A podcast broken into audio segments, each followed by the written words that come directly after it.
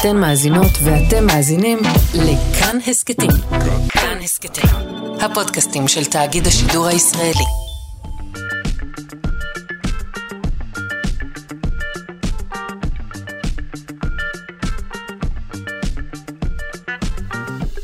שלושה שיודעים.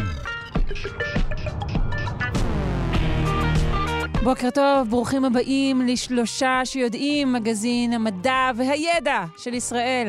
אה, אני שמחה מאוד אה, לארח כאן, בשעה הזו, את הדוקטור אורי מאיר צ'יזיק, הוא מומחה להיסטוריה של התזונה והרפואה, ונזכור איתו בעצם את ההיסטוריה התזונאית אה, של המין האנושי. אה, הוא תכף בטח יתקן אותי, בטח אמרתי משהו לא טוב.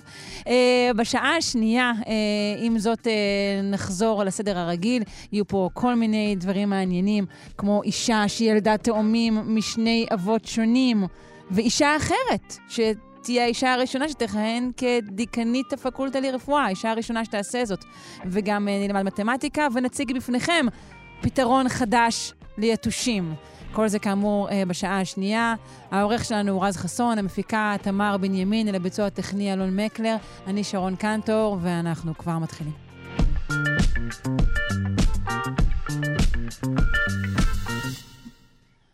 You are what you eat, או who you eat, אה, אומר אה, המשפט, ואני חושבת שהוא נכון. אנחנו רוצים לזכור ולסרוק בעזרת האורח המיוחד שלנו, דוקטור אורי מאיר צ'יזיק, שהוא מומחה להיסטוריה של התזונה והרפואה, את uh, ההיסטוריה של התזונה האנושית, ומתוך כך לגזור וללמוד uh, על אספקטים אחרים שלנו. היי, אורי, מה העניינים? שלום, בוקר טוב. בוקר אור, מה שלומך? אני מצוין. איזה כיף שבאת. ממש ממש ממש תודה. שמח. אה, אנחנו שמחים להצליח לעיתים להעמיק קצת. אז באמת כבר ראיתי אותך קצת מעפעף, כי ההי- ההי- ההיסטוריה התזונתית, אה, אה, לא, לא. זו שאלה מורכבת איך לתאר את זה, אבל uh, נראה לי שאם היינו רוצים לדייק, היינו אומרים האבולוציה וההיסטוריה של התזונה האנושית. אוקיי, אוקיי, זו כותרת הרבה יותר טובה, חבל שלא הייתה לי אותה קודם. אז בואו נתחיל מההתחלה. אני מניחה שלא מאז ומעולם פתחנו קופסת קורנפלקס מול הטלוויזיה. נכון, נכון. ה- בעצם ההיסטוריה והאבולוציה של התזונה האנושית שלנו התפתחה לאורך uh, מיליוני שנים. עוד ממש לפני שהיינו הומו ספיאנס. ו... ויש כל מיני שלבים באבולוציה הזו. אני, בדרך כלל, כשאני מלמד את ההיסטוריה והאבולוציה של התזונה, אני מלמד חמישה שלבים, שהם נראה לי השלבים המרכזיים שעשו איזשהו שינוי משמעותי בתזונה שלנו, השפיעו על ההתפתחות שלנו, גם מבחינה פיזית, גם מבחינה חברתית, ומאוד משמעותי להבין אותם כדי להבין יותר טוב איך, אה, לא יודע, איך מערכת העיכול שלנו פועלת, ואיך ה- איך, איך התזונה שלנו מורכבת ולמה. חמישה ציוני דרך או חמש מהפכות שכאלה. בדיוק, להגיד. ממש אה, מהפכות. אז קודם כל בואו ניתן מהם ראשי הפרקים, ואז נתחיל לצלול לתוכם. מה אתה יאללה, אומר? מעולה, מעולה. אז, אז אני אגיד שחמשת המהפכות, המהפכה הראשונה היא שלב פרה-היסטורי. אה, זה היה בעצם השלב שבו הפכנו מלקטים ללקטים ציידים. זה קרה לפני בין 2 ל-20 מיליון שנה, וזה השלב שבו התחלנו לצרוך מזון מן החי. אוקיי, שלב מאוד מאוד משמעותי, זה השלב הראשון. כן. השלב השני, הרבה הרבה הרבה יותר קרוב אלינו, זהו המהפכה החקלאית. כן. המהפכה החקלאית התרחשה לפני בין 10,000 ל-15,000 שנה, וזה השלב שבו בעצם התחלנו לאגור... מהפכת השליטה. כן, כן, בדיוק. נדבר על זה הרבה. זה התחלנו גם לאגור את המזון שלנו, גם עברנו לתזונה שמבוססת על אה, זרעים יבשים. כל הכלכלה שלנו השתנתה, זה נושא מאוד מעניין, לפחות אותי. אה, אז זו המהפכה השנייה. המהפכה השלישית היא מהפכה פחות מוכרת, היא מהפכה עוקבת למהפכה החקלאית. היא נקראת אה, מהפכת מוצרי המשנה. Mm, זה דבר זה- שבאמת פחות מדברים עליו. כן, זה אתה כן. שם נועץ אה, יתד. אני, אני משתדל, לא אני המצאתי אותה כמובן, חוקרים אה, גדולים אה, אה, אה, הגו את השם ושמו את הנקודה בזמן, אבל זה בעצם השלב שבו התחלנו להשתמש בבעלי חיים, לא רק בשביל הבשר שלהם. אוקיי. אה, חריש, תעבורה, ואותנו מעניין חלב מבחינה תזונתית. זה קרה לפני בין 4,000 ל-6,000 שנה. זו המהפכה השלישית.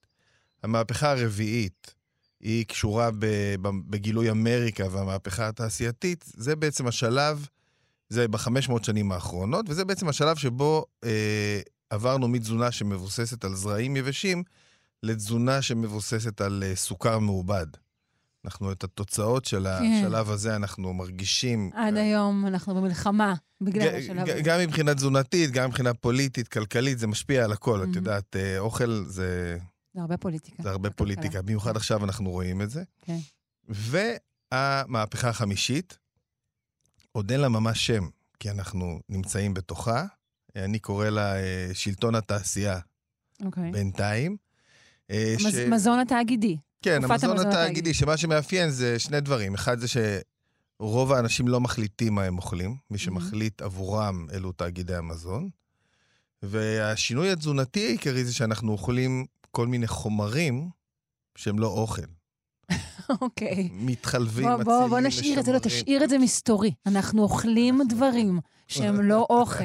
מה הם הדברים האלו? תצטרכו להישאר איתנו כל השעה כדי לגלות. אז. בואו נתחיל אה, בהתחלה. עוד לפני בעצם המהפכה הראשונה, אה, צעדנו, פסענו וליקטנו. כן, היינו לקטים. אה, את יודעת, מדובר, את יודעת, שניים עד עשרים מיליון שנה, זה עוד הרבה לפני שהיינו הומו ספיאנס. זה הכל, כמובן, צריך להגיד, אה, זה תיאוריה פרה-היסטורית. אנחנו לא Mhm. באמת יודעים מה קרה. אבל אוקיי. חוקרים שיש להם היום כלים מאוד מאוד מתקדמים, אני לא חוקר פרה-היסטורי, כן.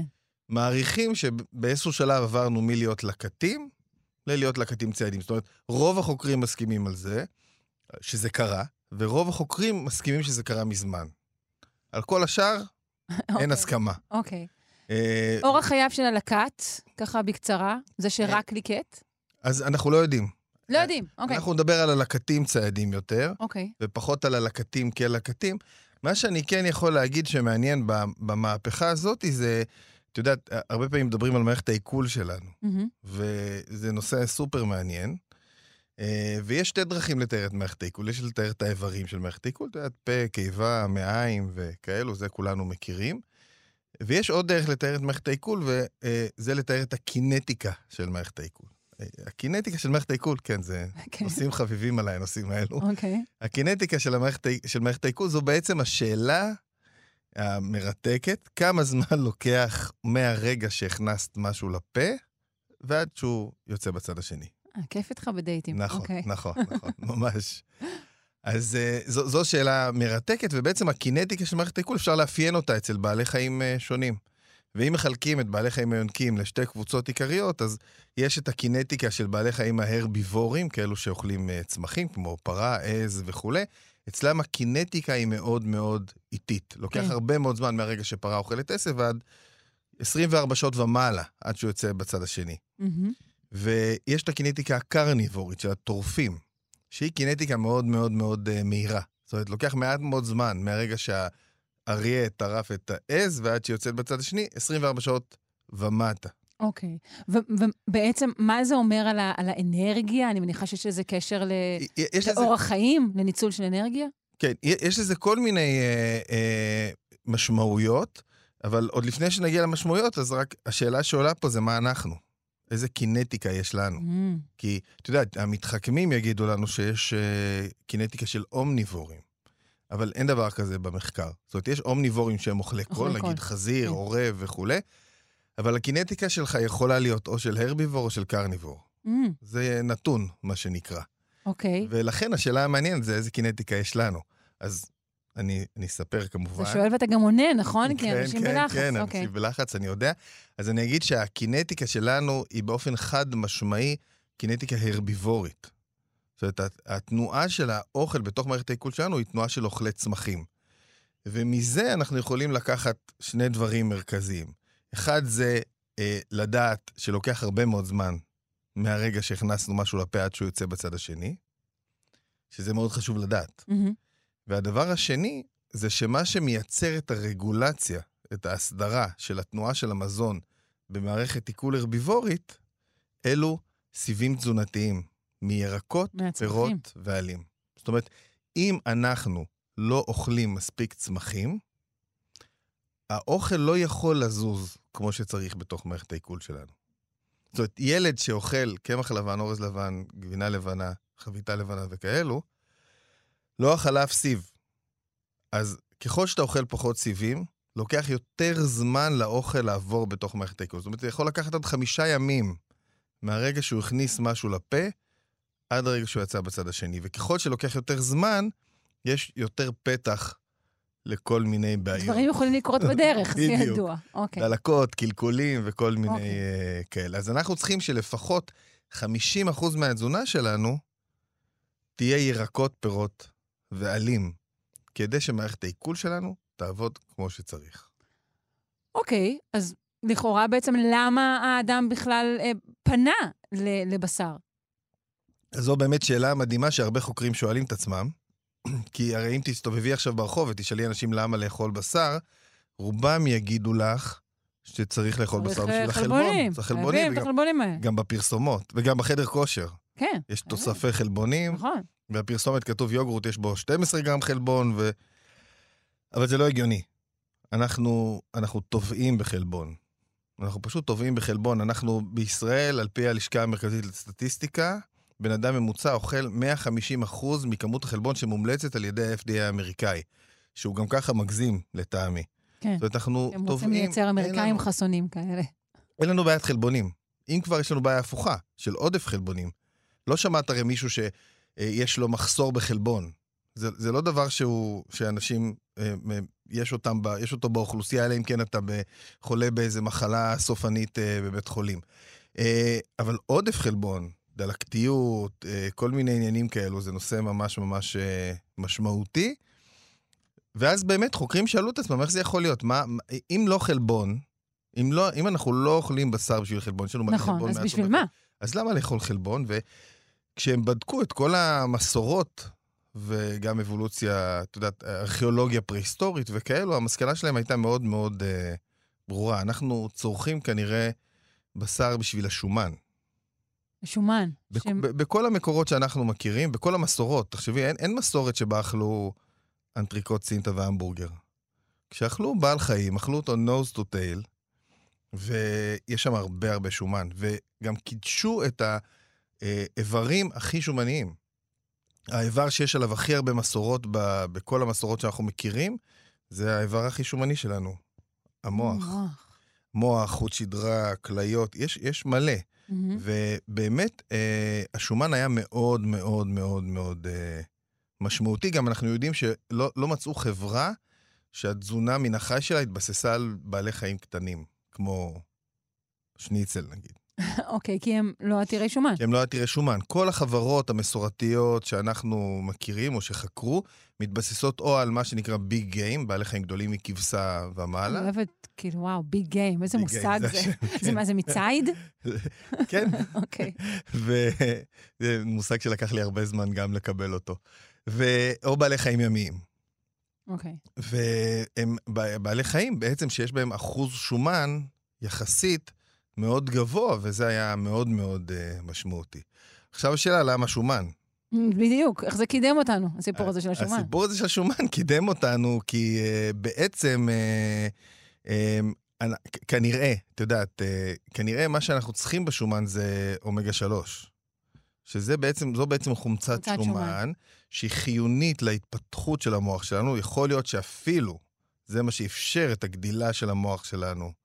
הגודל שהוא היום. חימום ושימוש באש, אה, בישול של בשר. אז יש, אז יש כמה, כנראה, דברים, זה לא דבר מהמם. אחד, גם הבישול. גם העניינים חברתיים, גם עניינים של תזונה, אבל אומגה 3 היא חומצת שומן מאוד משמעותית עבור המוח שלנו, שיש רק בשומן מן החי. זאת אומרת, לפני שאנשים יהרגו אותי פה, אני אגיד שיש וכמובן חומצת בכמוסות, שומן... ובכמוסות כן. של אומגה 3. ברור, ברור. גם שם יש. יש חומצת שומן מהשומ... מהצומח שאנחנו מסוגלים להפוך באיזשהו יחס המרה לאומגה 3 בכבד שלנו. אוקיי. אבל אומגה 3, כי אומגה 3 יש רק ב... באוסול, רק בחלבון. אוקיי, בסדר. בדיוק. עכשיו, רגע, אז מאיפה הגיע מיתוס החלבון בקצרה, בשורה אחת? יש כאילו, זה אירוע... לא לגמרי מיתוס כן. בטח, אבל... לא, לא, זה ממש אוקיי, מיתוס. יש ממש אירוע מחקרי, אפשר לחפש אותו בגוגל, קוראים לו מהמם. The Great Protein Fiasco, אוקיי. שקרה באפריקה בשנות ה-50-60, שבעצם הייתה שם איזו מחלה מאוד קשה, שממש התפשטה כמגפה, כשחשבו שהיא נובעת ממחסור בחלבון. ובגלל שחשבו שהיא נובעת ממחסור בחלבון, אז כל העולם מתכוונן לזה שלא רוצים שיהיה מחסור בחלבון. רגע, די, אורי, זה לא קונספירציה, זה נכון? ממש זה משהו נכון. אמיתי? זה לא קונספירציה, זה משהו אמיתי. אוקיי. זו הייתה טעות. והטעות הזאת הובילה לבניית כל מערך החלבון, שאחרי שאתה עושה טעות כזאת, קשה מאוד לחזור אחורה. כן. לגמרי. ברגע שמכניסים לאנשים לראש שחלבון זה מה שצריך, זהו, זה אבוד. טוב, יש לנו עוד ארבע מהפכות, כן. ולא מספיק זמן. אז אה, כמה- שנים אנחנו מושכים את הפרק הזה? אה, הרבה זמן עד המהפכה החקלאית. עד המהפכה, אז שבערך, זה, כמה זה... זה בערך שתי מיליון שנה, וואו, אוקיי. לפחות. הרבה זמן. כן. בסדר. תוך כדי זה הפכנו כן, להומו קורים ספיאנס. דברים, זה, עשינו דברים זה, שם, נכון. כן, כן. לגמרי. אז אה, אנחנו מגיעים למהפכה החקלאית. בעצם המהפכה החקלאית שהיא מדהימה, הדבר העיקרי שקרה במהפכה החקלאית, אני אוהבת שאתה מפרגן, אתה מרים, אתה. מרים למהפכה כן, החקלאית. כן, היא אני אוהב מדהימה אותה. הייתה, אוקיי. כל מהפכה היא... כולם היו, כל המהפכות האלה היו בנותיי. אה, המהפכה החקלאית, הדבר המרכזי שקרה בה זה לא החקלאות. זה הדבר החשוב לדעת. הדבר המרכזי שהוביל למהפכה החקלאית היה העובדה שהתחלנו לאגור את המזון שלנו. אוקיי. הפכנו בעצם מלקטים ציידים של החזר מיידי, קוראים לזה, כאלו שמלקטים ואוכלים, או צדים ואוכלים ולא אוגרים את המזון שלהם, התחלנו לאגור את המזון שלנו, חייבת וזה הוביל להגיד לחקלאות. שאתה מדבר, גם, גם בעניין של העיכול וגם עכשיו, בעצם העניין של הזמן הוא דבר שאתה אמ, אה, חושב עליו כ- כ- כשחקן מרכזי. כן, כן. אוקיי, מעניין ממש. מאוד. כן. אוקיי. אה, זמן, מיידיות, יש כל מיני מהמם. מושגים מורכבים בתחום הזה שיכולים לעזור לנו ממש. כן. אבל בעצם התחלנו, עבר, עברנו מלקטים ציידים של החזר מיידי לכאלו שאוגרים את המזון שלהם, ובהמשך, החקלאות. וזה מן הסתם שינה את כל התפיסה שלנו בכלל לגבי הווה, עתיד, תכנון. כן, אה, היו לזה שתי אה, משמעויות אה, עיקריות, זאת אומרת, היו לזה המון המון משמעותיות. הייתה לזה משמעות חברתית מאוד מעניינת ומשמעות תזונתית מאוד מעניינת. מהמם. מבחינה חברתית, את יודעת, תמיד כשאני מלמד את המהפכה החקלאית, אני שואל את הסטודנטים שלי, למה היה בעצם צריך את המהפכה החקלאית? האם זה היה שווה? ויש מלא תשובות, הם אומרים, אנחנו אוכלים יותר מגוון, אנחנו חיים יותר, אנחנו עובדים פחות קשה ו- וכולי וכולי. דרך אגב, כל התשובות לא נכונות. ממש לא נכון, אוקיי. אבל התשובה הנפוצה ביותר היא שהמהפכה החקלאית הביאה לנו את הביטחון התזונתי. אוקיי, שזה כבר, שזה, שזה כן נכון. שזה לא נכון גם. גם זה לא נכון. זה גם לא נכון. וואו, זה אפילו הכי פחות, באמת? הכי פחות כלומר, נכון. אוקיי, לא, אבל לאחדים מאיתנו הביא ביטחון, מי שהצליח אה. לאגור. לא לכולנו. מאיתנו, זה לא נקרא ביטחון תזונתי. אוקיי. אם אני, יש לי ביטחון תזונתי ולחצי עולם אין ביטחון תזונתי, זה לא נקרא שיש ביטחון תזונתי. אז אני אגיד שבעצם אחד, המשמע, אחד ה, אה, האופי המעניין של חברות לקטיות צעדיות, בדרך כלל, היה שהן היו חברות אה, שוויוניות. קבוצה של לקטים, תמיד יש מה ללקט, זה לא שלא היה מחסור ושפע, כן. אבל תמיד אפשר- יש מה ללקט. קשה מאוד במצב שאתה מסתובב בקבוצה כזאת ומתחלק במזון, אה, למות ברעב. ובעצם הדבר... ויש גם יתרון אולי לכל מיני אנשים בתוך הקבוצה הזאת, גם אולי אפילו לילדים, נכון, לנשים נכון. מן הסתם. זו קבוצה שהיא שוב שיותר שוויונית הרבה, באופי שלה. נכון, יותר שוויונית, והרבה מאוד, uh, אתה מנצל את כל היכולות של כולם. מהמם, אוקיי. ובעצם מה שיצרה אגירת המזון זה את הכלכלה שאנחנו הבעלות. מכירים היום, שזה כלכלת מחסור. כן, שיש אנשים שיש להם, ואחרים שאין להם. ברגע שאני אגרתי חיטה, יש לי חיטה, לך אין חיטה, את רוצה את החיטה שלי, אז לי יש כוח שלך אין. זה נקרא כלכלת מחסור, זו הכלכלה שאנחנו חיים בה היום. כן. על זה היא מבוססת, על זה כלכלה שמישהו של, יש, של, כלי, של כלי קיבול. בדיוק. אוקיי. למישהו יש ולמישהו אין. כן. וזה יצר את חוסר הביטחון התזונתי. אני אומר את זה כי אה, חוסר ביטחון תזונתי בעולם לא נגרם ממחסור במזון.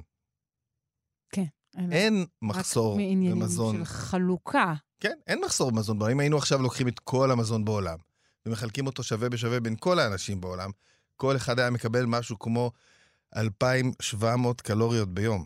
וזה לפני שנתנו לי את השלטון בעולם, אני מתכוון. אין, זה אנחנו, זה בדיוק, זה מטפלים בזה, זה. אצל- זה אצל לימור.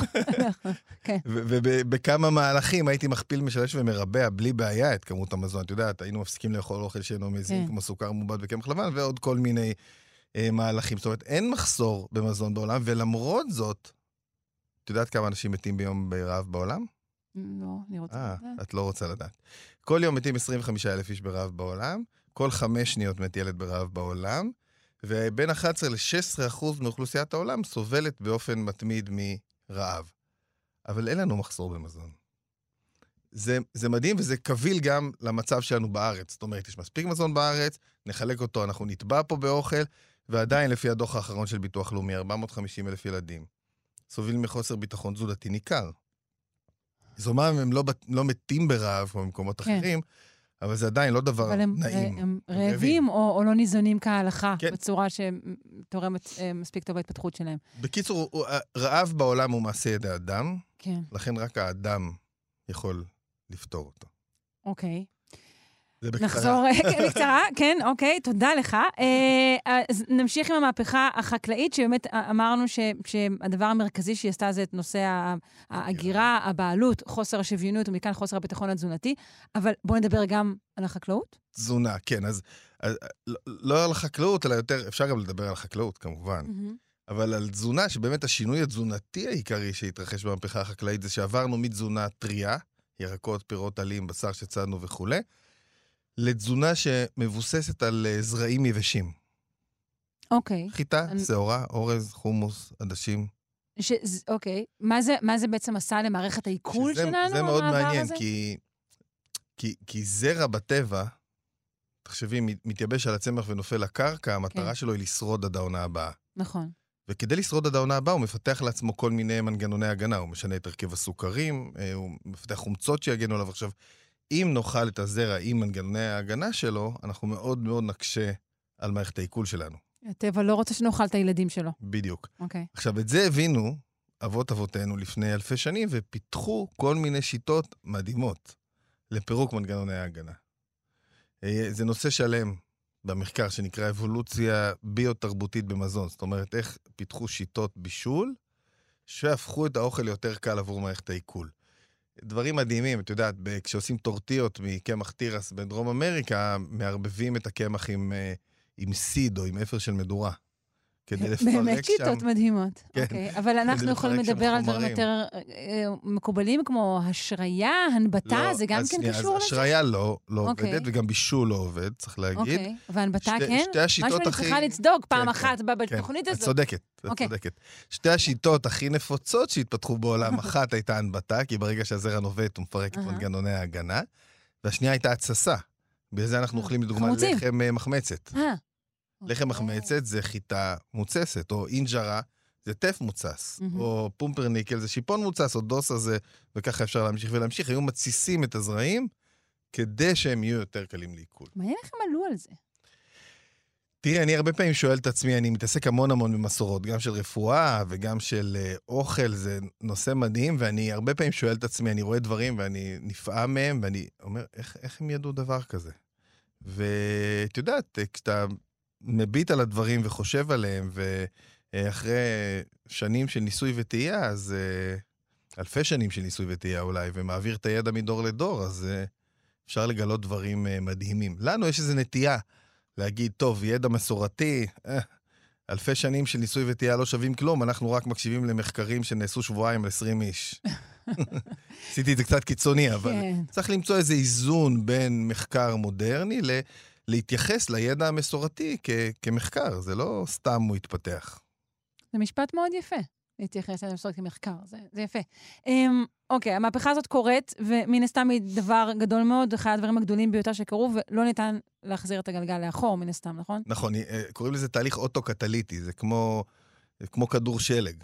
ברגע שהתחילה המהפכה החקלאית, זהו, אנחנו בעניין. וזה כמובן שינה את כל האופן שבו אנחנו מחולקים גם על פני, על פני הכדור, איך אנחנו יושבים, אה, הכל. זה שינה הכל, שינה את התרבות שלנו, את ההתיישבות שלנו, את אופן החיים שלנו, את הכלכלה שלנו, את החברה שלנו. זה שינה okay. אוקיי. הכל. בואו נעבור מכאן אה, למהפכה השלישית, שהיא מין כזה, אה, אולי תת-מהפכה, כן. קראנו לה, סאב-מהפכה. כן, כן, נכון? אה, אה, כן. מהפכת ביניים כזאת, שנקראת okay. אוקיי. מהפכת מוצרי המשנה. כי בגלל שאמרנו שהמהפכה החקלאית היא כדור שלג, אה, היא בעצם, האוכלוסייה התחילה לגדול בגלל המהפכה החקלאית, וברגע שהיא גדלה היה צריך למצוא דרך לשכלל את החקלאות בצורה כזאת שתייצר יותר מזון בשביל כל האנשים שפתאום נוצרו, כן. יש מאין. והדרך הבסיס, בכל מקום מצאו דרך אחרת, אבל מהפכת מוצרי המשנה היה, היא בעצם התיאור של איך השתמשו בבעלי חיים כדי לשכלל את תהליכי ייצור המזון. אז במקומות שבהם עשו חקלאות כמו פה, של חיטה ושעורה וחומוס ועדשים, מונוקולטורה, מה שנקרא, אז הדרך לשכלל הייתה באמצעות, היה שימוש בבעלי חיים לחרוש את האדמה או להעביר מזון ממקום למקום. זו הייתה מהפכת מוצרי המשנה פה. אבל היו גם מקומות שבהם החקלאות הייתה חקלאות של בעלי חיים. זאת אומרת, במקומות הרריים, באלפים, בצפון סין, בכל מיני מקומות כאלו, החקלאות לא הייתה של חיטה ושעורה, כי אי אפשר היה לגדל חיטה ושעורה, זה אזורים הרריים. Mm-hmm. שם החקלאות הייתה חקלאות של בעלי חיים, היו עדרים של פרות שראו אה, באחו ואכלו את הפרות. ואז, ברגע שהאוכלוסייה, בכל זאת זו חקלאות, זה הגדיל את האוכלוסייה, ברגע שהאוכלוסייה גדלה, אמרו, טוב, איך אנחנו מגדילים את יכולת הייצור שלנו מאותן פרות שאנחנו רואים באחו? אוקיי. ואז מישהו כנראה, אנחנו לא יודעים איך זה קרה, מישהו עשה ככה בראש וחשב, אהה. ואמר, וואלה, בואו נחלוב את הפרה מהחלב שלה, נשתמש בחלב שלה למאכל, ואז נוכל גם ליהנות מהחלב שלה, וגם אחרי זה ליהנות מהבשר שלה. אוקיי, מין מ- מקסום של, של, כן. של בעל החיים. אוקיי. העניין הוא שהייתה עם זה בעיה. אני משוכנעת. כן, כן, כמו כל דבר בחיים. הייתה עם זה בעיה שבעצם בחלב של כל בעל חיים יונק יש סוכר שנקרא לקטוז, מהמם. שהוא בעצם דו-סוכר, הוא שתי מולקולות מחוברות. אה, הלקטוז מורכב מגלוקוז, מחובר לגלקטוז. עכשיו, הכלל הראשון שלומדים כשלומדים סוכר, זה כשה, שהגוף שלנו מסוגל אה, להתמודד אך ורק עם חד סוכרים. להכניס למחזור הדם ולהשתמש אך ורק בחד סוכרים. זאת אומרת, אם נתקלנו בדו-סוכר, כדי שנוכל להשתמש בו, אנחנו צריכים להיות מסוגלים לפרק אותו. זה הבסיס. זה שני חד סוכרים? כן, בדיוק. אוקיי. כל תינוק שנולד, הוא יונק מאימא שלו, ולכן, יש לו מזל. כן, לא, אני מדבר לאורך האבולוציה. אוקיי. ב- לאורך האבולוציה, אם לא היה לו את המזל הזה, הוא כנראה לא היה שורד. כן. אז הוא יונק מאימא שלו, בחלב אם כמובן יש לקטוז, והוא יש לו אנזים במערכת העיכול, שנקרא לקטז, שהוא מפרק את הלקטוז. אוקיי. עכשיו, בתום גיל הינקות, שזה, לא ניכנס לדיון על זה, אבל זה בין גיל 5 ל-7, הילד מפסיק לייצר את הלקטז הזה, כי הוא לא צריך אותו יותר. ככה לאורך האבולוציה, לא צריך יותר, אז אה, לא, לא מייצרים. במקומות שבהם התחילו לצרוך חלב, כי לא הייתה ברירה, כי היה צריך להאכיל את האוכלוסייה. זה חלק מהכלכלה, כן. כפי שהיא נבנתה. בדיוק, היה, נוצר יתרון אבולוציוני לאנשים שהייתה להם תקלה גנטית, וריאנט, מה שאנחנו קוראים היום, אהה. והם המשיכו לייצר את הלקטז גם אחרי גיל הינקות. כלומר, אלו שהייתה להם מין מו- מוטציה? מוטציה, אפילו, נגיד? מוטציה, אז בדיוק. דווקא הם... דווקא הם אלו- היה להם יתרון. ואז במקומות שבהם צרכו חלב לאורך ההיסטוריה, האנשים שהייתה להם את אותה מוטציה שמאפשרת להם, יוצרת לה- אצלם סבילות ללקטוז, הם התרבו. אוקיי, אז כך וככה בעצם... ככה אנחנו יודעים איפה צרכו חלב לאורך ההיסטוריה. אה, אה, אז- אוקיי. אז ומה עם מקומות שאנחנו אומרים אפילו עד היום, שאנשים יש להם כאילו פחות אה, סבילות לחלב? אז, אז אם תסתכלי על המפה של העולם, את תראי שיש רצועה שמתחילה באלפים ונגמרת בצפון סין והולכת צפונה, של אה, מקומות שבהם אחוז הסבילות ללקטוז יכול להגיע ל-80-90. אה, וואו. זו כמות מאוד גדולה. וככל שאת יורדת דרומה, האחוז יורד. זאת אומרת, יש מקומות באפריקה עם 2% סבילות ללקטוז, מקומות בסין עם 10% סבילות ללקטוז. בטח את אוקיי. שואלת את עצמך עכשיו בלב, אני כן. מה את שואלת את עצמך בלב, נראה?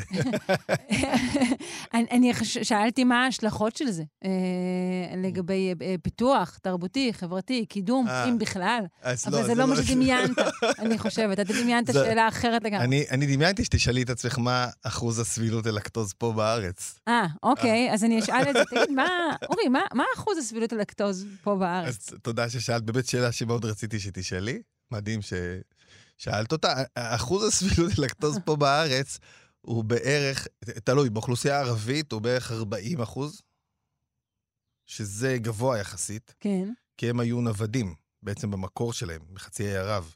אז הם צרכו יותר חלב. ובאוכלוסייה היהודית הוא בין 5 ל-15 אחוז, תלוי בשאלה מאיפה הגעת. אה, אוקיי, רגע, אז מה אנחנו עושים עם כל כמויות החלב שאנחנו זו צורכים? באמת השאלה, זה באמת איך, איך, איך כולם צורכים חלב והכל בסדר. זו, כן, אנחנו לא זו. מתעוותים כאן אה, על הרצפה. נכון. אז אני אספר לך שאי סבילות ללקטוז יכולה להתבטא בכל מיני דרכים. היא יכולה להתבטא בשלשול, בעצירות, בכאב בטן, בגזים, במיגרנה, בלכה, בפריחה, בהפרעת קשב וריכוז. היא יכולה להתבטא בהמון המון אה, דרכים, ואני מבטיח לך שאם אני אוסף עכשיו אקראית, עשרה אנשים פה ברחוב בתל אביב, ו... שצורכים חלב באופן אה, קבוע, מכמה אצל מהדברים שמו- שציינת הם בטוח סובלים. אצל, השמו, אצל שמונה מהם אני בטוח מוצא את אחד מהתופעות. זה סתם בעיה שהם נוירוטים, זה לא בגלל החלב. לא, לא, לא, לא. אם נוציא להם את החלב מהתפריט, יש סיכוי שרובם, יהיה להם קשה לחזור לחלב.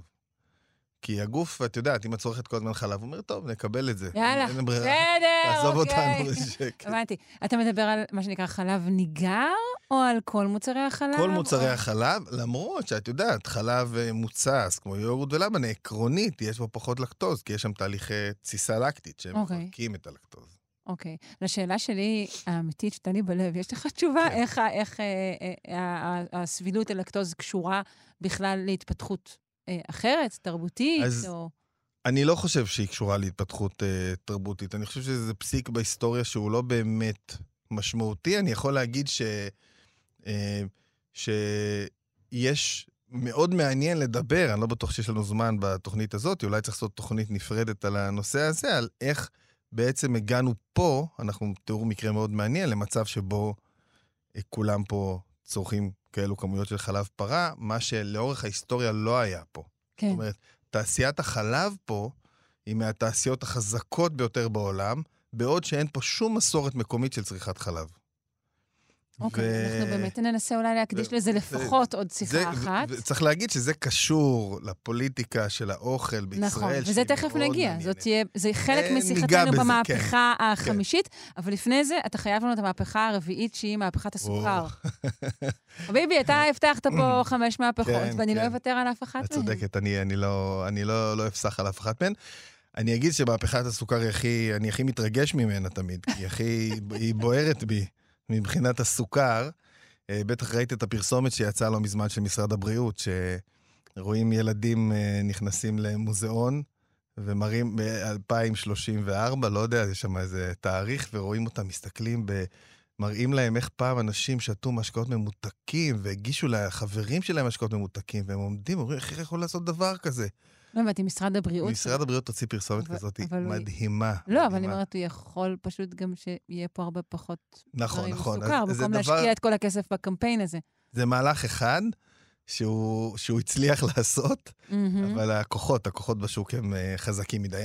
אני אגיד כן, שסוכר מזיק לנו. לכן אני אומרת שהסברה, טוב, לא ניכנס לזה. הסברה מול כוחות שוק זה פשוט לא כוחות. סוכר מעובד אה, מזיק לנו, את זה אנחנו יודעים. אוקיי. כשאני מדבר על סוכר מעובד, אני מדבר על, אה, גם על סוכר מעובד, כמו שאת מהמם. מכירה אותו, שיש בכל המשקאות הממותקים, עוגות, טה-טה-טה-טם. כמו שיש בסוכר, בשקית של הסוכר. נכון, אבל כן. גם אני מתייחס לקמח לבן ואורז לבן כסוכר מעובד. אוף, זו שיחה מדכאת. לנשום, כן, יואו, אורי, אתה הורג. אותי. רגע, בוא נדבר על. ההיסטוריה של הסוכר. בסדר, בוא, רגע, איך, בכלל, איך זה. נכנס? איך זה קרה? זה הגיע. כן. אז, אני אגיד שבאמת אחד הסיפורים הכי מעניינים זה הסיפור ההיסטורי של הסוכר, כי אם היית הולכת עכשיו לסופר ועושה ערימה גדולה, רוב מה, שהיה שם זה סוכר. וגם זה המוצר הכי זול שהיית משיגה בסופר. אבל, אם הייתי שולח אותך לפ, לפני 500 שנה, או אלף שנה לקנות סוכר, את לא היית מצליחה. יש לנו נתון במאה העשירית בירושלים, במחיר של קילו סוכר, היית יכולה לקנות 40 קילו תפוחים. באמת? יש 40. עדויות לדבר כזה? 40 קילו תפוחים. תחשבי איזה, זה כאילו הייתי מוכר לך עכשיו סוכר באיזה, שו, קילו סוכר ב-700 שקל, הרי לא היינו משתמשים הזהב הלבן. סוכר. מה היינו זה? מקבלים לחתונה איזה קילו סוכר בבאזה יפה, ואם אחד הילדים היה מנסה לגעת בזה, היינו מרביצים לו ככה קצת מרביצים. לו, כן, אוקיי. כן. אוקיי. אז איך זה קרה בעצם? הסיפור הוא איך הסוכר הפך מהמוצר הכי יקר למוצר הכי זול. כן, אז אני אספר אותו בקצרה. אוקיי. אני, אה, אני אספר שזה גם קשור אבל גם לכל מבנה הכלכלה שלנו, שוב פעם, כמו במהפכה החקלאית. בעצם אה, המקום הראשון שבו גידלו קנה סוכר בצורה מסחרית היה לפני אלפי שנים כבר בדלתא של הגנגס בהודו. היו מכינים אה, את הכבישי סוכר ואת הנוזל של הסוכר, המולאסה, מתוך הסוכר הזה, והיה גידול מאוד מאוד טוב ומוצלח. וממש כמו שהיו מכינים פה סילן תמרים, או דבש ענבים, או דבש רימונים, זה הסוכר המקומי שלנו. והגידול היה מאוד מאוד מוצלח, והוא התחיל לזוז ככה, לנוע ברחבי העולם. הוא עבר לאימפריה הפרסית, אחר כך לאימפריה הערבית, ואפילו גידלו אותו בארץ ישראל. אבל מה? כמו שאמרנו, הוא תמיד היה מאוד מאוד יקר. למה הוא היה מאוד מאוד יקר? הוא היה מאוד מאוד יקר, כי כלכלת המזון התנהלה אז בצורה אחרת. כל אזור, נגיד יפו, תל אביב עוד לא הייתה, אה, יפו גידל את המזון הבסיסי שלו. ירקות, פירות, חיטה, שעורה, שמן זית וכולי, בעלי חיים, ושכר במזון היוקרתי שלו. מה זאת אומרת? סחרו במזון כי הוא היה יקר. ש- שהיה ייחודי לאזור כן, הזה, ולא כן. היה באזורים בדיוק. אחרים. אוקיי. ציפורי סחרו בשמן זית שלהם, גוש חלב בדבלים שלהם, צפת בגבינה שלה, רמלה ברימונים שלה, אשקלון זה בבצלים נחמד, שלה. כי חלק ממה שאמרת עוד, יש מין שאריות כזה עד נכון, היום. נכון, זה, זה מדהים. ת, אם חושבים על לא זה, יודעת אם זה שאריות או בעצם. ריבייבל, כאילו איזו חיות מחודשת. אני אבל- מאוד מקווה שזו תחייה מחודשת של כן. הנושא הזה. בכל מקרה, סחרו במזון כי הוא היה יקר. וככה גם הסוכר, הוא היה מאוד מאוד יקר. איך, איך הוא הפך להיות זול? ב- לפני בערך 300-400 שנה, באירופה התחיל תהליך של איור. מהמם. אנשים עברו מהכפר אל העיר. ובערים הוקמו בתי מלאכה. ובבתי המלאכה פעלו פועלים. ובעלי הון, שהיו הבעלים של בתי המלאכה, חיפשו מזון שהם יוכלו לתת לפועלים שלהם, שגם יהיה מאוד קל להכנה, גם ייתן להם אנרגיה בבוקר ללכת לעבודה, וגם יהיה זול. עכשיו, אתה מתאר פה מזון כמנגנון שליטה. כן, הסוכר מאוד מאוד התאים. כן. כי הוא קל מאוד להכנה, שופכים מים והוא נמס, הוא נותן אנרגיה בבוקר ללכת לעבודה, אבל הוא היה מאוד יקר. אמרו בעלי ההון, מה נעשה? אה, זה... חשבו, חשבו, חשבו, חשבו, חשבו, אמרו וואלה, בדיוק גילינו את אמריקה, זה היה אחרי שהם גילו את אמריקה. ובאמריקה יש לנו עבדים, אינדיאנים. נגדל את קנה הסוכר באמצעות העבדים האינדיאנים שלנו, לא צריך לשלם להם כי הם עבדים, הם יאבדו את הסוכר, ישלחו אותו לאירופה, וככה הוא יהפוך להם מאוד מאוד זול. ובאמת, זה עבד מעולה. זה ממש עבד uh, מעולה, אבל מה, הם לא לקחו בחשבון שכשאתה מעביד עבדים בעבודת פרך, יש להם נטייה למות. ומהר מאוד נגמרו להם העבדים באמריקה. אז הם אמרו שוב פעם, זה היה כל כך מוצלח, חבל להפסיק, מה נעשה? אולי- חשבו, חשבו, חשבו, חשבו, נביא עוד. עבדים. אמרו, וואלה, גם, כן. גם אפריקה שלנו. נכון. אבל באפריקה אי אפשר לגדל קנה סוכר. אז מה נעשה? נעביר את החבר'ה מאפריקה לאמריקה, מה יותר פשוט מזה? בין 1,700 היי, ל-1,000... שינוע של בני אדם, כוח עבודה זול, כדי להכיל כוח עבודה זול אחר. זה זה. א' ב' של. מסחר. בדיוק, בעולם המודרני. ובאמת, הם העבירו בין 1,700 ל-1,800 7 מיליון עבדים. ובעצם זו הייתה הפעם הראשונה שבגללה, שבה שכרו במזון, לא בגלל שהוא יקר, בקנה מידה כזה גדול, אלא בגלל שהוא זול. קוראים לזה במחקר עוני בצד אחד של העולם, מכיל עוני בצד אחר של העולם. כי העבדים, העניים של אמריקה, כן, הכילו את הפועלים, את העניים של אירופה. לעשירים של אירופה גם קודם היה סוכר. אני בטוחה. עכשיו, השיטה הזו כל כך הצליחה, לא בשבילנו, הצליחה בשביל בעלי היא ההון. מיושמת עד היום, ובהצלחה. נכון, היא זו ששולטת ב, כן. בכלכלה שלנו בכלל ובכלכלת המזון שלנו בפרט. כן. לכן, כשבן אדם הולך לסופר וקונה משהו זול, שהוא הגיע מרחוק, הוא צריך או חייב לקחת בחשבון שמישהו משלם את המחיר על זה. כן. אה, תמיד. לא, נגיע- לא רק באוכל, כמובן. נכון, נגיע לזה גם בחלק החמישי, כי נכון. גם הוא עצמו משלם את המחיר, וגם ממש. האדם בצד השני, זה קורה לגבי אה, כל מוצר זול.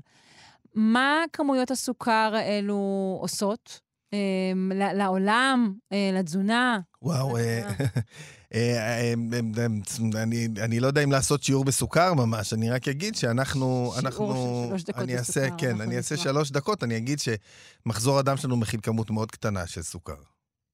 והבעיה עם הסוכר המעובד שאנחנו צורכים, שהוא נכנס ישירות למחזור הדם. במחזור הדם שלך עכשיו יש בערך שתי כפיות סוכר, מקסימום. אוקיי, כן. או אני- אולי אני- כפית אני- אחת, קניתי כן. משקה עם מדבקה אדומה ממש או- לפני או, שנפגשנו. אולי כפית אחת, אבל תחשבי שאם את אוכל שותה עכשיו, סתם נגיד, חצי ליטר קולה, זה 15 כפיות סוכר. זאת אומרת, בן אדם, או מישהו אוכל קמח לבן בכמות גדולה, שזה כמו סוכר, אז הוא מכניס כמויות אדירות של סוכר, מה שמכניס את הגוף שלנו בעצם לסוג של שוק, למערכת של, אה, של מלחמה כזאתי, שאנחנו מת- מתדלקים אותה כל הזמן. אנחנו כל הזמן צורכים המון המון המון סוכר מעובד.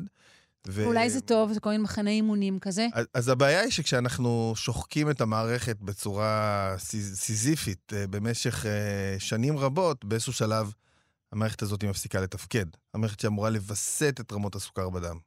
אנחנו חייבים לשמור על רמות סוכר בדם. אם תהיה לנו רמה גבוהה מדי אנחנו נמות, או נמוכה מדי אנחנו נמות. אנחנו חייבים לשמור על איזון. והצורך כל הזמן להילחם באיזון הזה מוביל לשחיקה של המערכת, וזה סוכרת.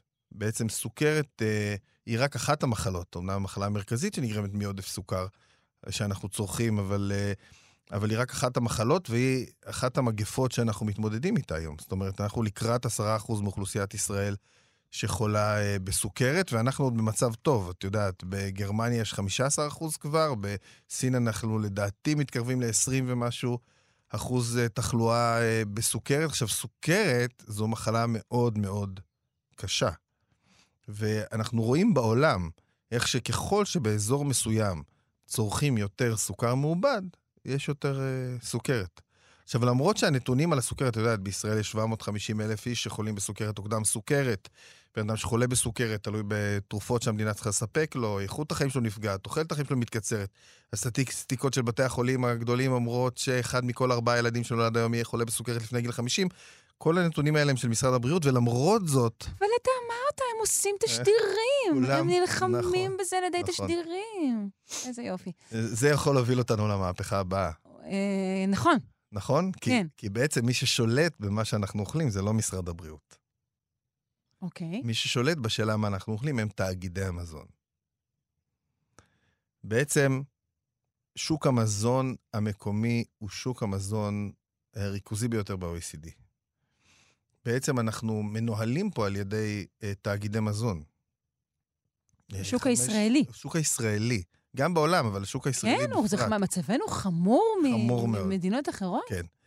וריכוזיות, מה שהיא מאפשרת, זה, אה, זה בעצם כוח ושליטה. נכון. בעצם התאגידים, באמצעות הכוח שלהם הכלכלי, שולטים במחירים, יוקר המחיה, ברגולציה, בשאלה אה, מה יהיה על המדף ואיך הוא יהיה מסודר, איך הם יוכלו לייצר את המזון. קוראים לזה אבל צריך להבין שהם שולטים, זה כל מה שאתה מתאר עדיין נשמע לאנשים במושגים שהם חיצוניים, אבל הם שולטים גם ב, ב, בהרכב חיידקי המעי שלנו. כלומר, הם שולטים ממש במי שאנחנו, על ידי כל הדבר, על, על ידי סידור מדפי ברור, הסופר. ברור. אני לא חושב שאיזה מישהו יושב ואומר, בואו נשלוט בשאלה איך יהיה זה. הם, המטרה שלהם, בסופו של דבר, זה לעשות כסף. ובדרך לעשות כסף, הדרך הזאת, הכוח שלהם של עשיית הכסף, הוא בא על חשבון הסביבה, הוא בא על חשבון הבריאות שלנו, והוא בא על חשבון הקהילה שלנו. כן. מי שהיה אמור לשבת בצד השני ולשמור שזה לא יקרה, זה הממ... זו הממשלה. נכון, אבל, אבל, היא לא, אין לה מספיק כוח. כמעט לאף ממשלה היום אין מספיק כוח מול אה, ה- מול התאגידים. זה, אני לא בטוחה שזה אה, בעיה ישראלית. אה, גם בצרפת אנחנו רואים הרי הרבה מאוד אה, אה, אה, אה, הפיכות ודיונים של חקלאים נגד... אה, אבל, אבל אני, אני אגיד שאומנם זה באמת נראה ככה, אבל קרו בעולם כבר לאורך ההיסטוריה מקרים שבהם פורקה ריכוזיות. זאת אומרת, הרי תמיד אומרים לנו היוקר המחיה זה בגלל ריכוזיות, נכון? זה הממשלה אומרת. ואיך אה, נפרק את הריכוזיות? נפתח את השוק ליבוא. נייצר תחרות. זה לא עובד כמובן, כבר 15 שנה זה לא עובד, ועושים את זה שוב פעם, זה משהו מדהים כל פעם שעושים את זה שוב פעם, למרות שזה לא עובד, וכולם מאמינים. את יודעת, עכשיו הייתה בדיוק מסיבת עיתונאים של יאיר לפיד ואורנה ברביבאי, שהם רוצים להכניס רשת חדשה מהולנד. קרפור. חייבים עוד רשת. חייבים עוד היה- רשת. נכון, צריך יותר, יותר מוצרים זולים מהעולם חייבים להיות פה, ואנחנו צריכים לקנות יותר. מי קנה את הרשת הזאת מיד? אמ, יינות ביטן. אה, אוקיי. ברור שהם יורידו את המחירים עכשיו, נכון? בטח, אבל בעצם את הריכוזיות. צריך לפרק על ידי פירוק הריכוזיות. כן. אני זו, מבינה. זו השיטה. צריך ממש לפרק, יש, יש לזה כלים, דרך אגב, משפטיים. בארצות הברית פעמיים עשו את זה במהלך 100 השנים האחרונות, אולי קצת יותר. אה, ב-1914 פירקו שם את אה, חברת החשמל האמריקאית, אירוע מדהים, בצו בית משפט, פירקו אותה לאיזה 15 חברות. ב-1986, אם אני לא טועה, פירקו את חבר... AT&T, חברת הטלפונים האמריקאית, ל-30 ומשהו חברות. אה, זאת אומרת, זה זה, זה שיפר משהו את שהוא חייו של אפשרי. הצרכן? טוב, זאת כן. שיחה קצת, כן? כן, שיחה יותר שכן? מורכבת. שיחה יותר מורכבת. גם לזה צריך תוכנית שלמה. נכון, אז בוא, בוא נחזור לתזונה. מי הם תאגידי המזון ששולטים בעצם אה, בקיבה ובכיס של הישראלי? צריך להגיד שיש בישראל חמישה תאגידי מזון עיקריים ששולטים בשוק המזון באופן כללי. עכשיו אני צריך לזכור את כולם כמובן. זה תנובה כמובן היא הראשית, שזה לא רק תנובה של החלב.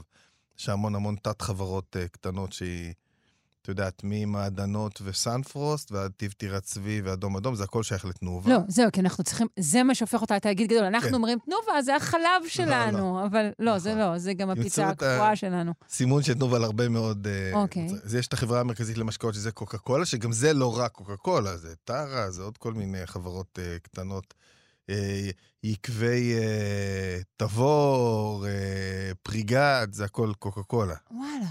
כן, מי, מי עדן אני חושב גם. זה, זה, אבל זה, זה, זה כתוב? זה כתוב. אם אתה רואה בצד, זה אה, כתוב שזה של החברה... כתוב החברה המרכזית, כן. אוקיי. כתוב החברה המרכזית, כן, אז היא. השנייה. אוקיי. יש את אה, שטראוס עילית. כן. יש את... אנחנו זוכרים ששטראוס ועילית היו שתיים שונות, נכון? כן, היה דבר כזה פעם. כן, כן, הם התאחדו. אוקיי, כן. יש אוקיי. את יוניליבר תלמה, נכון? כן. ויש את אוסם. אוסם נסטלה. כן. נסטלה. זה, למה אני אז- אומר את השמות של החברות לא, מחו"ל? אתה כי אומר, זהו, כי זה חצי- תאגידים חצי מהם- בינלאומיים. נכון, אז נסטלה, יוניליבר, גם תנובה היא כבר לא מקומית. כן. תנובה היא בבעלות תאגיד אה, סין? סיני. כן, אומרים, כן. כן. כן. לא ככה אומרים, זה נכון. יש רפתות בארץ שבעצם שייכות אה, ל- נכון. ל- לסינים, נכון.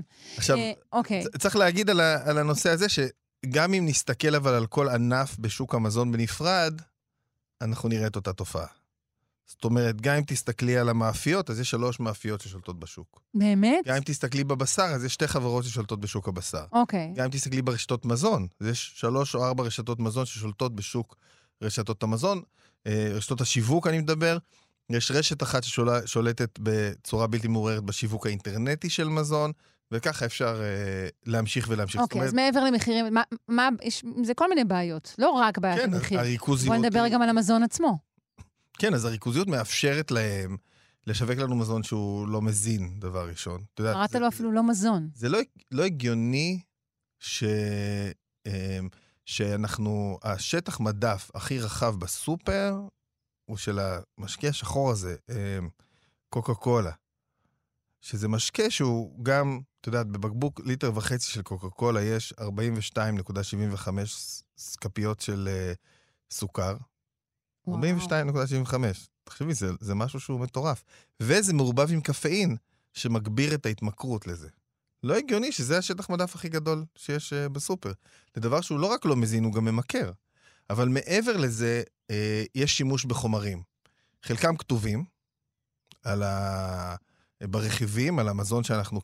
קונים, וחלקם uh, לא כתובים. אני, אני חבר? בוועדה... כן, כן. חלקם לא כתובים? אני, אה, כן. יש, אה, אני חבר בוועדה המרכזית לתקנון מזון ומוצריו במכון התקנים. באמת? תפקיד חסר משמעות לחלוטין, אה, אבל אה, זה עוזר לי ללמוד, ה, ללמוד את השטח. אה, וכשהגעתי ל- לפני הרבה שנים למכון שם, לוועדה, ראיתי שיש סעיף תמיד בכל תקן של מזון שנקרא מסייעי ייצור. שאלתי אותם, "חבר'ה, מה זה מסייעי ייצור? אמרו לי, זה חומרים שמשתמשים בהם בתהליך הייצור, אבל הם לא נשארים ב... במוצר, אז לא צריך, לא צריך לכתוב אותם. אהה. אמרתי, בסדר, נשמע לי אוקיי. הגיוני. מה, הם מסתננים החוצה? הם עוזבים כשכבר לא צריך אותם? משהו או- כזה, הם אוקיי. כאילו בתהליך, הם. חלק אוקיי. מהתהליך. אוקיי. ואז אמרתי, טוב, אני אלך לקרוא את ההגדרה של מסייעי ייצור. מהמם. אז בהגדרה של מסייעי ייצור, אה, היה כתוב שזה חומרים שמשתמשים בהם בתהליך הייצור, ויש שארייתיות שלהם במזון. אמרתי, שנייה, אבל אמרו לי שלא נשאר. לא, אמרו לי, יש קצת, יש קצת, זה בקטנה. אה.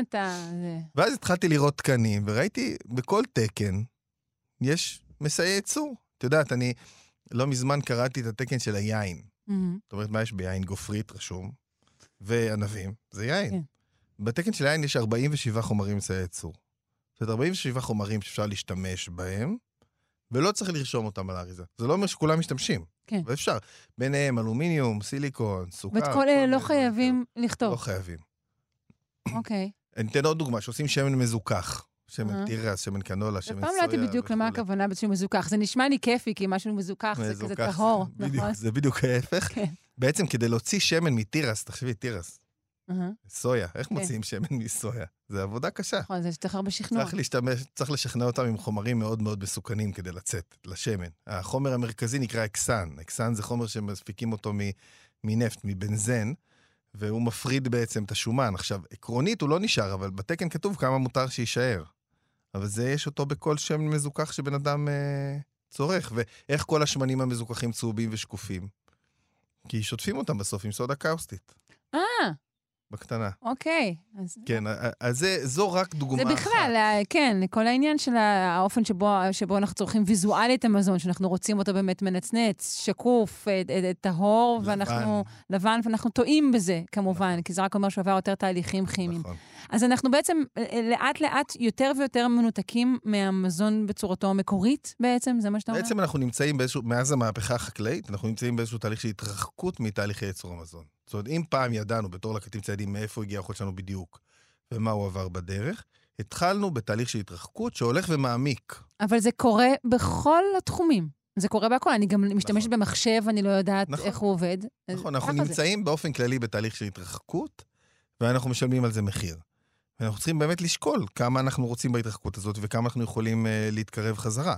כן. להתקרב חזרה לא אומר שנחזור להיות לקטים צעדים, אבל מספיק שאני אלך לסופר ואני אדע בדיוק מה אני קונה, ויהיה כתוב לי בדיוק מאיפה זה הגיע ומה זה נכון. עבר בדרך, ובדיוק באיזה חומרים השתמשו, זה תהליך של התקרבות. ואפילו נהוג לומר... דברים שבכלל אין להם רשימת רכיבים, או שככל שהיא מצומצמת יותר... בכלל, אבל גם כשאני קונה תפוח, אם הייתי כן. אומרים לי, זה תפוח שהגיע מהחקלאי שלמה בגליל, שמגדל תפוחים, אה, לא יודע, ואיך הוא עושה את זה וכולי וכולי, כן. זה הרבה יותר מידע. היום אני קונה תפוח, אין לו זהות. נכון. אני רוצה לקנות אוכל שיש לו זהות, שאני יודע מי גידל אותו. אני לא אומר שכולנו עכשיו נחזור להיות חקלאים. כן. אבל אנחנו צריכים לתת מקום לשאלה מאיפה מגיע האוכל שלנו ומה הוא עבר בדרך. בהחלט. אה, אורי, זה באמת היה על קצה המזלג, אה, ולא רק בגלל שבתוכנית על תזונה כיף להגיד על קצה המזלג. אה, יכולנו לשוחח אה, הרבה יותר על כל אחד מהנושאים ששוחחנו עליהם, ואולי עוד נעשה את זה בעתיד. בשמחה. Uh, העובדה שלא הבאת לכאן uh, uh, סלט של נפתותים עדיין חורה לי, אבל בסדר. זה היה דוקטור אורי מאיר צ'יזיק, מומחה להיסטוריה של התזונה והרפואה. מוזמנים לחפש, יש גם הרצאות שלך ביוטיוב וגם במציאות. אפשר למצוא אותך. אני ממש ממש ממש מודה לך שבאתם. שבאת, לא, אתם באתם, אתם באתם להאזין. יישארו איתנו גם לשעה השנייה, uh, בה יהיו עוד הרבה דברים uh, טובים ומעניינים, כרגיל. תהיה כאן אה, לידה של תאומים משני אבות שונים. כלומר, היא לא תהיה ממש כאן באולפן, אבל אנחנו נשוחח עליה. נדבר גם על משולש פסקל, נדבר גם על אה, פתרון אה, חדש ליתושים. אה, כל הזמן מבטיחים לי פתרון חדש ליתושים, אבל בינתיים זה לא קורה. אה, אולי הפעם. העורך שלנו רז חסון, המפיקה תמר בנימין, על הביצוע הטכני אלון מקלר, אני שרון קנטור. נתראה כאן גם בשעה הבאה.